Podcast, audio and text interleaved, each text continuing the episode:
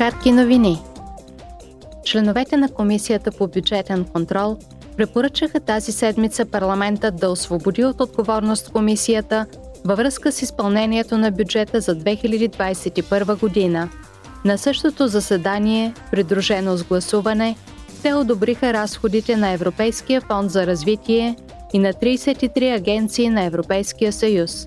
В резолюцията, придружаваща решението за освобождаване от отговорност, евродепутатите изразиха своята загриженост относно системата за контрол на фондовете на Съюза по механизма за възстановяване и устойчивост, считана за твърде слаба. Те също така призоваха за нови правила, регулиращи достъпа на неправителствените организации до институциите на Европейския съюз.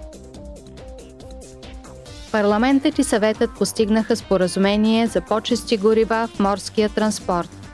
Целта е да се намалят емисиите от корабите с 2% от 2025 година и с 80% от 2050 година, за да се помогне на Европейския съюз да стане неутрален по отношение на климата.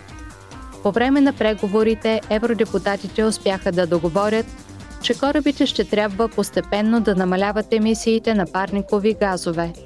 Това ще се прилага за кораби над брутен тонаж от 5000 тона, които по принцип са отговорни за почти всички емисии на въглероден диоксид, както и за цялата енергия, използвана на борда. Сделката също така постави като цел от 2034 година горивния микс на корабите да се включват 2% възобновяеми горива. 26-те национални носители на Европейската младежка награда Карл Велики са вече известни. Тримата европейски победители ще бъдат обявени по време на церемонията по награждаването в Ахен на 12 май. По един представител от всеки от 26-те национални победители ще бъде поканен в Ахен за участие в церемонията и в седмицата на победителите. През 2022 година Първата награда беше присъдена на проекта Оркестър без граници от Португалия –